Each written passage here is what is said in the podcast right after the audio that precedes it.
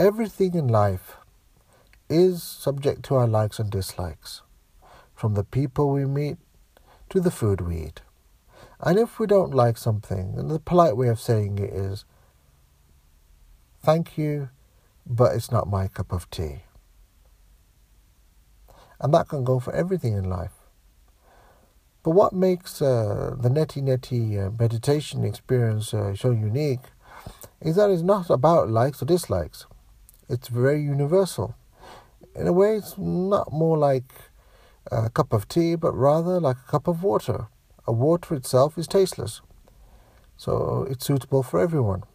And if anyone says, I don't like a cup of water, well, then we know that they need to get to a GP, they need to be, uh, they need to go to a hospital because water is tasteless. It's not strawberry flavored, it's not uh, raspberry flavor, it's not lime flavor. It's tasteless for a reason that everybody can enjoy it. And the formless is tasteless for a reason, so everyone can enjoy it.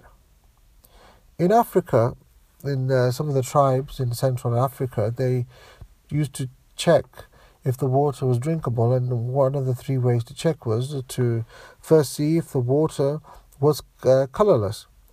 If it was cloudy or it was muddy, they wouldn't drink it. They would wait to see if the water had any color in it. If it didn't have any color in it, it was okay.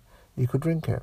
The second test was to make sure that the water didn't have any foul smell coming out of it, any odor coming out of it whatsoever, that the water was odorless. And the third check was to test a, a simple drop on their tongue. And if there was a taste, then they would know that the water is not drinkable. So they used to check if it was colorless, odorless, and tasteless. And if it was so, then they could uh, consume it. They could sip it, and uh, it was okay to drink.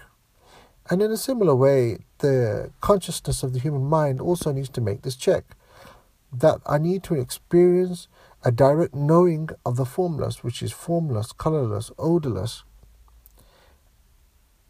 and tasteless. That reality will be able to quench my mind's thirst. And it is the mountain without the rock. It is the ocean without a water drop, but it is there. It's here right now as we sit, as we listen. But it has nothing to do with the listening. It has nothing to do with speaking. But it's present, even when all else is gone. This is the experience which is not subject to anyone's liking or disliking. It is universal. Just like water is for the body, the formless is for one's being.